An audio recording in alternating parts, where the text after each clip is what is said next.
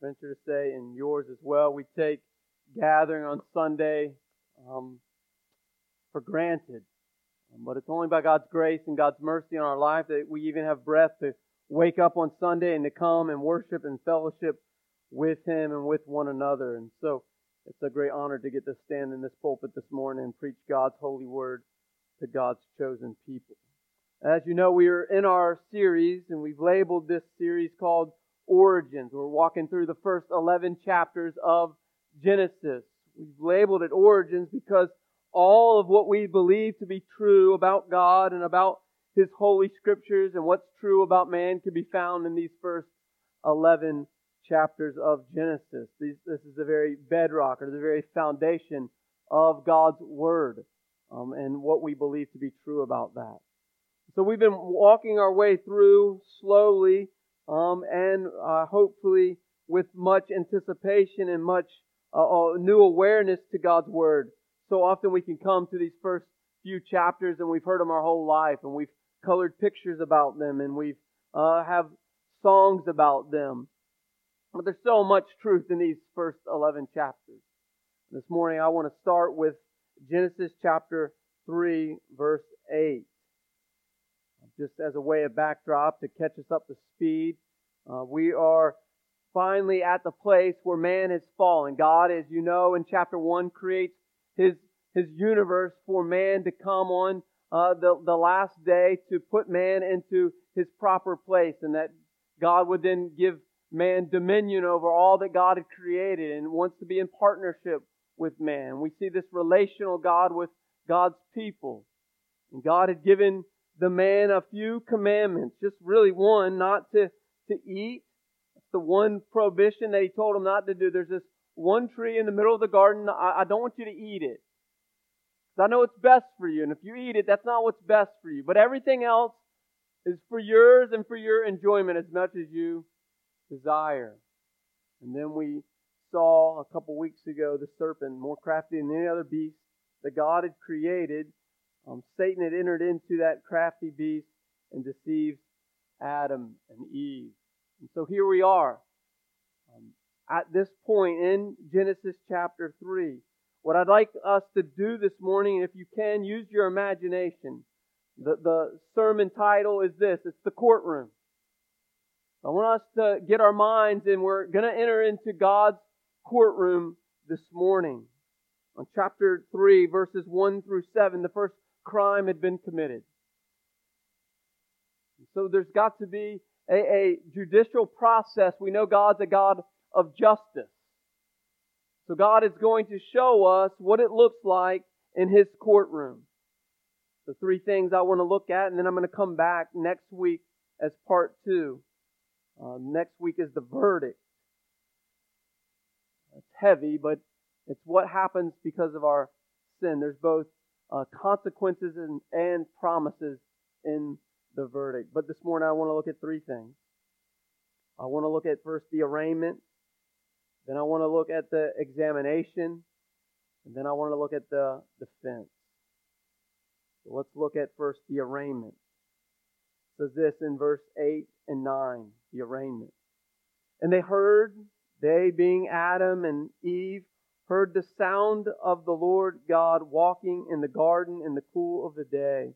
And the man and his wife hid themselves from the presence of God among the trees of the garden. But the Lord God called to man and said to him, Where are you? So the arraignment.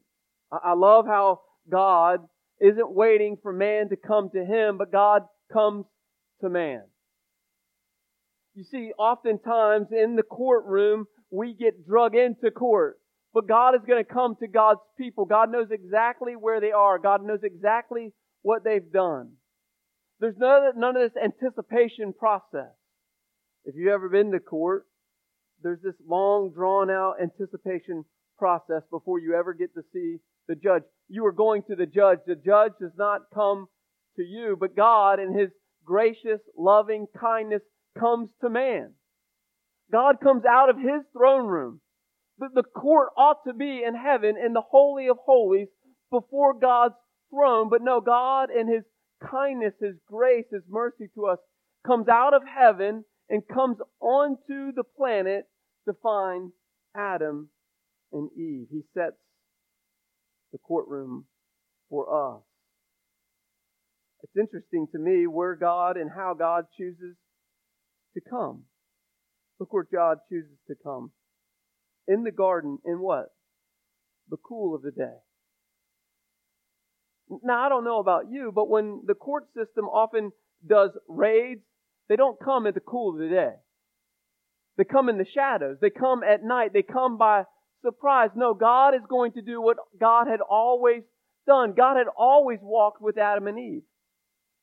And so God is going to continue his routine to be with God's people because God desires to be with us even though he knows this is not a surprise what God is about to walk into. God is not shocked at what happened. God is not coming out of heaven and wandering around the garden. God knows exactly what happened in Genesis chapter 3, 1 to 7. And yet it says this, that God and His goodness to God's people walks in the coolness of the day. Thank God that God does not play like we play. God does not come in the shadows. I don't know about you, but maybe I'm just a bad parent. I don't know. I often want to catch my kids doing something. Like, and so I'll walk to the, the next room over and kind of eavesdrop into things and then like surprise them like, Dad's been here the whole time. Like, and they get, you know, they get startled. Am I the only parent that's ever done that? Okay, I'm not the only one good. I'm not that bad of a parent. I guess I could go to parenting classes. But God doesn't do that. God isn't hiding behind trees. God comes right to where Adam and Eve are in the cool of the day. So he sets the courtroom, he sets the arraignment. It says this about man and his wife they hid themselves from the presence of God. They had known they had done something wrong. They had a conscience. They had the Holy Spirit with them. And that moment back in Genesis chapter 3 where they ate of the fruit that God called them not to eat, all of a sudden in their heart something is broken, something is shattered. And they try to hide themselves from the presence of God. Is that not what sin does to all of us? When we sin, there's this thing that happens in all of us. It's called separation from God and other people. And so they're doing physically what had already happened to them spiritually. There had already been separation between them and God. And so because of that, there's something going on internally in them that they're trying to get even further away from. Anyone else ever done that? Sinned against someone and then gone and hid? Man, I remember as a child sinning and then running up a tree. Now, the tree was not very tall, and so my parents could see to the top of the tree. So it wasn't like I was hiding very well. Anyone ever done that before? Like you think you're hiding, but you're not hiding at all? That's what's happening to Adam and Eve. They think they're hiding from God, but what they don't realize is God is omniscient. God is omnipresent. God is everywhere at all times. We cannot hide from God. And so when God shows up on the scene, exactly where they're at, he, he's not asking them, where are you, a GPS question. He's not saying, hey Siri, he knows exactly where they are, what God is doing. He's setting the arraignment for them to bring to them confession. But this is not a question mark question, though it is in the Bible. This is a gracious question to God's people, to ask God's people, what has happened? What's transpired? Not what you have done, but what's been done to you. See, we have to understand that when it comes to sin, that sin has caused something to happen in us. Not only have we done something externally, but something has always taken place first internally. And it says this they hid themselves from God among the trees. They're hiding in the very place that they already sinned against, the trees. Anyone else find that fascinating? They hide in the place where they already sinned, in the trees. Not the bushes, but in the trees. We get ourselves in the trees in the garden. And then God said, Where are you? So the arraignment has been taking place. They're now in the courtroom of God, the judge. Now here's what's going to change for us about 4,000 years from this moment. If you ever been to a courtroom, you never want to be in a courtroom without a defense attorney. Right? Like, I don't want to go to court and defend myself. Uh, I can barely speak English properly, so to stand before a judge to give a defense is going to be a disaster. But here's Adam and Eve defenseless before a holy God. But there's going to be another courtroom set 4,000 years from this moment. And you and I are going to meet our defense attorney. I'm going to get there next week. But here's these two people defenseless before God, and he asks them the question. We'll get to the examination in a moment. But it said they hid themselves from the presence of the Lord. Here's what's true about hiding from God it's impossible. We cannot hide from God. God is always going to come and God is always going to call. What's true about us is when we hear, we always hide. But God always comes and always calls. The great Baptist preacher in England called it this the hound of heaven will always pursue. We know of a story in, a true story of a minor prophet. His name was Jonah. Jonah, in the same way, had sinned against God. God had called Jonah. God had told Jonah, command to do. The same way that he commanded Adam and Eve not to do something, he commands the prophet Jonah to go and testify, go and proclaim God's truth to these wicked, wicked people in Nineveh. And what does Jonah do? Jonah runs and hides from God. But here's what's true God pursued Jonah. Now, the first pursuit of Jonah came from a vicious, vicious storm. See, Jonah is walking away from the presence of God, trying to escape from the presence of God. But God, in His goodness, sends a storm to bring Jonah back to himself. And even in the storm, Jonah decides, that's not good enough, God. I'm not going to return to you. He gets to this such a state of despair that he'd rather die than face the presence of God. remember what he says to the mariners in chapter 1 of Jonah. Hey, I know this is about me. I've sinned against God. He makes that confession, but doesn't make it to God, makes it to the mariners. And he simply says to the mariners, just throw me overboard. No, I don't care how good of a swimmer you are, but in a wicked storm like that, you're going to die. And so Jonah would rather run from the presence of God than face God. I wonder how true that is for us in this room this morning. That we've sinned against God and we're still trying to outrun God.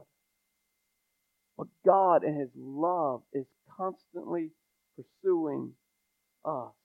This is the pursuit that we see in Jonah. This is the pursuit that we see in Genesis chapter 3 of Adam and Eve. That God is pursuing them even in the midst of their sin. And so maybe there's a storm in your life today. And that storm is not God trying to get you. But that storm is being used by God to draw you to Himself the same way that He's saying to Adam and Eve, Where are you? He's asking you, Where are you in the midst of the storm? Because I'm right here. I'm pursuing you. I'm coming after you. Well, remember what Jonah did. Jonah jumps overboard. And God said, Okay, I guess the storm didn't get your attention. So what does he do? He appoints a great fish to get his attention. And finally, Jonah's attention is gotten to by God, and he makes true confession. But here's what's sad about this place. In the examination, Adam and Eve never make true confession. And so he picks up. The courtroom is set. The holy God is on his throne room to bring uh, the, the verdict. And so he's going to examine the people that are in his courtroom. And he says this in verse 10. In verse 9, he says this And the Lord God called to man and said to him, Notice who God called to first man. This is an Adam issue, not an Eve issue. Remember, though, Eve's the one that took and ate first. And as I said a couple weeks ago, Adam passively watched it happen. Remember that the words of God came to who first? Adam, not Eve. It was secondhand information that Eve had heard, and Adam knew standing in the garden when the serpent was tempting Eve, hey, I know the words of God. I heard the words of God. And so who does God place the primary blame on? Not Eve, but Adam. Therefore, God questions man first and says to man, Where are you? And now here comes this pseudo confession in the examination process of Adam. And Adam said, I heard the sound of you in the garden. I wonder how often Adam had heard that sound in the garden. This is what it was like for me. I, I lived on a long gravel road, and so I often heard my dad, when he would come home from work, drive up the gravel road. Now, sometimes I heard the gravel road and I had much anticipation. My birthday, you know, great events, things were things were going to come to me, and I was excited to hear the gravel road. But there was often times that that gravel road would happen, and I'd remember the words of my mom, "Wait till your dad gets home." And that gravel road didn't sound so pleasant. But here's what's true about Adam. He'd never heard the gravel road in an unpleasant way. He'd only heard the sound of God in a pleasant way. But something in him knew he had done something wrong. It's called conviction.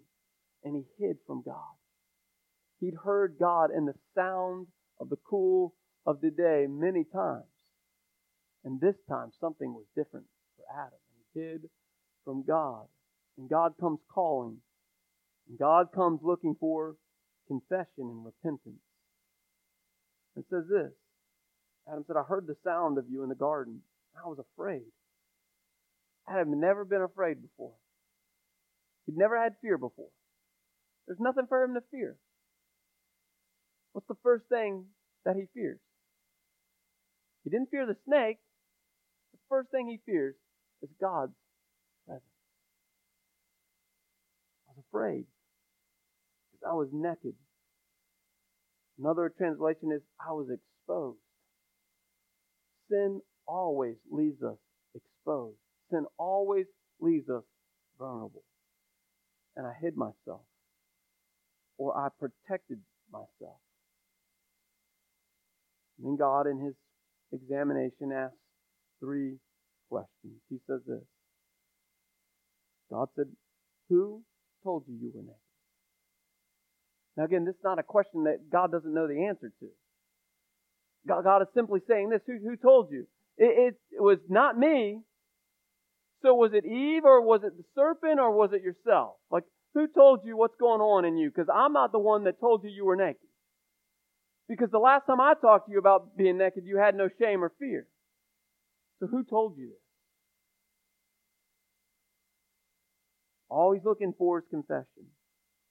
And then he asks the next question Have you eaten the tree which I commanded you not to? And what have you done? What happened? Well, what's going on? Just tell me the truth. Not that I don't know the truth, but I'm inviting you into the process for a confession with me. What has happened? And then you see the third question is in verse 13. He says to Eve, What is this that you have done? You see, God is asking us those same three questions. Who told you? What have you done? And again, what have you done? And what he's looking for is confession of their sin. Sin is this. Sin is simply that we've missed the mark, that God's called us to holiness.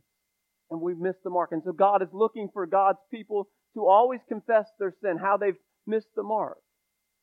Not, not again so that he can bring judgment upon them, but he, he's simply wanting confession so they can be back into right relationship with them. That, that's all confession is for us, is that we've sinned against the holy God and God wants us to confess so that there'll be again oneness with Him. God isn't a God that wants to punish us. Yes, God is a God that disciplines us, but it's not punishment. Discipline always fosters intimacy and relationship. Punishment always divides. God is not a God of punishment. God is a God of discipline, and He will always discipline sin. How come? How come God will discipline sin? How come God is coming and wanting restoration and confession? Because God knows this to be true about sin. My great fear is we do not know this to be true about sin. The great reformer Martin Luther says this about sin. Do we know this to be true about sin? Sin is progressive. Meaning sin will, it's never satisfied. Sin will always take more. Sin always overpromises and underdelivers. Sin is going to be progressive in your life. What you do today, if it goes unconfessed, it will, the Bible says this about sin, it will lead to death. I'll get there in James. And so sin is very progressive.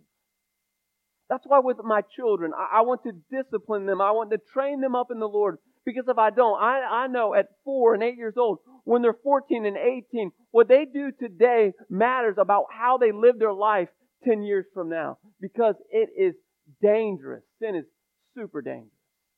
It's very progressive. Here's the other thing, though sin is progressive, you know what? Sin is awfully I, I say it this way sin is not boring, but sin is boring in the sense of it's the same. Like sin is the same. You boil down sin, it's always the same. It's the same every time, everywhere. Like we get creative with sin, but what happens in sin is it's very vanilla. Meaning it's simply this sin separates us from God. You see, because it's boring, but yet somehow we get duped with it. Sin is the same everywhere, every time. Separation from God, ourselves, and other people. That's all that sin does. If you boil sin down to those things, it's those three things, is what Luther says. The last one, I think, is the most important one, is this that we get blinded by the goodness of God in our sin. Sin blind us, blinds us to God's goodness. You see, when Adam and Eve, they hide from God, they're hiding from God's goodness. Sin robs us of the goodness of God. And therefore, if we don't believe in the goodness of God, we'll always hide from God.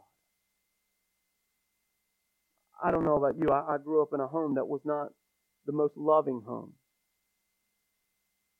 There was a lot of abuse in my home. And because of that abuse, I didn't couldn't look at God for a long time as God being good and kind. But God is a good and kind God. And when God comes, God is not abusive. But He's good and he's kind to us. Now let's look at the examination. And now let's look at man's defense. Questions man, he examines them, and then it says this. The man, either he's had enough or God pauses, and man said this. Man said, The woman who you gave me to be with me, she gave me the fruit of the tree and I ate it. Then the Lord said to the woman, What is this that you have done? And the woman said, The serpent deceived me and I ate it.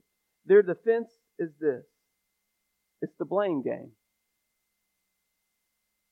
Now, Adam, it doesn't bode well for him. He talks to Adam first, then he gets to Eve. Adam's first blame is this he blames the woman. I was thinking about this while I was studying this week. You know, Adam lived from this day on 930 more years. That's a long time to throw your wife under the bus. Like, think about that for a moment. 930 years from that day. How many times do you think Eve brought that up in the conversation? Hey, you remember Adam when you? You think he, she ever let that one go? Like threw that woman right under the bus. Hey, it's that woman. Doesn't even call her name. Now, I don't know about you fellas, but I can't go around telling Jenny, I can't say, hey, look, woman, that doesn't go well in my house. And so here Adam is, hey, that woman. Remember the last time Adam spoke of the woman, what he said. Do you remember what he said? Ah, at last. The bone of my bone and the flesh of my flesh. And the next time we see Adam talking about the woman, toss she goes, thump thump. Again, there's not a whole lot of things Jenny, she doesn't hold anything against me, but 930 years? Howie. It's a long time. Somehow, I guess he looked at the judge's face and thought, oh, that didn't go over too well. Now look who he cast the blame at. The woman who? You gave me. It's not just her fault, but now it's your fault, God. I, that's the one thing I would not want to point at. Uh, that finger towards God, blaming him for what he had just given him, I would not want to point that finger. But I wonder, church, how often we blame God for our sin. There's no telling how many men have come into my office as a counselor and blamed their, adul- uh, their adultery on the other woman. Oh, it's her fault. And then they scramble and say, well, if God hadn't have given me that new job, or if God, had, I'm like, oh no, here we go. Like I kind of back my seat up because that lightning bolt's coming. I'm like, that's not good. Now we may not say it out loud. I just wonder how often we blame everyone else around us and ultimately we're blaming God. Because God is the one that put us in that certain place.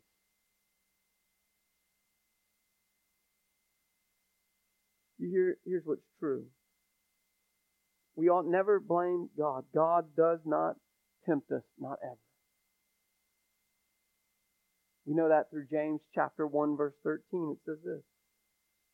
Let no one say when he is tempted, I'm being tempted by God. For God cannot be tempted with evil, and he himself tempts no one. The blame is never on God it's on ourselves. If you just hadn't given me that spouse, or if you just hadn't of her, you just hadn't of her, you just hadn't of, or if she just hadn't of. No, no, no. Temptation is never external. Temptation always starts in the heart. It starts here. I'm led astray, it says right after James chapter 13. Let no one say we're tempted by God. It says this. But each person is tempted when he is what? Enticed by his what? His own desires. Temptation is not outward. Temptation is inward. It's a problem of the heart. Remember what happened in Genesis chapter 3. The, the problem started with them not believing in the goodness of God. That's internal. It's not external. They were lured away by their what? Their own desires. Remember I said I'd get to this. Remember what happens with sin. Says this in verse 15. Then desire, when it is conceived, gives birth to sin, and when sin, when it is fully grown, brings forth death. You see, why does God come out of heaven to be with God's people? Because God knows sin gives birth ultimately to death. And he knows this. We talked about it in Genesis chapter 1. God is the author of life. So God pursues man to bring them back and to bring them life again. My great fear for us. I'm going to get next week to the verdict. There's a verdict for the for the serpent, there's a verdict for the woman, and there's a verdict for the man. And then ultimately there's a verdict for all of humanity. But my question to you this morning is this. As God is setting the courtroom for you, are you hiding from God today in your sin? Have you made flimsy attempts to cover yourself with a few fig leaves, so to speak? Are you hiding in the trees? Because here's the promise of God God is and will always pursue you no matter how hard you try to hide from Him. The hound of heaven will come. Here's what's true about the hound of heaven. Here's what's true about God. You can never outrun God. God is way more sovereign. God is way more powerful. God is way more in control than your flimsy attempt to hide from Him. And here's the scariest part of all of it you will face God one day.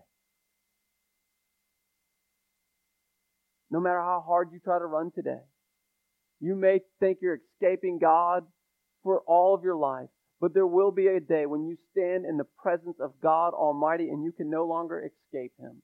My prayer is simply this that you would face God today on this side of eternity and not on that side of eternity. But you will face God.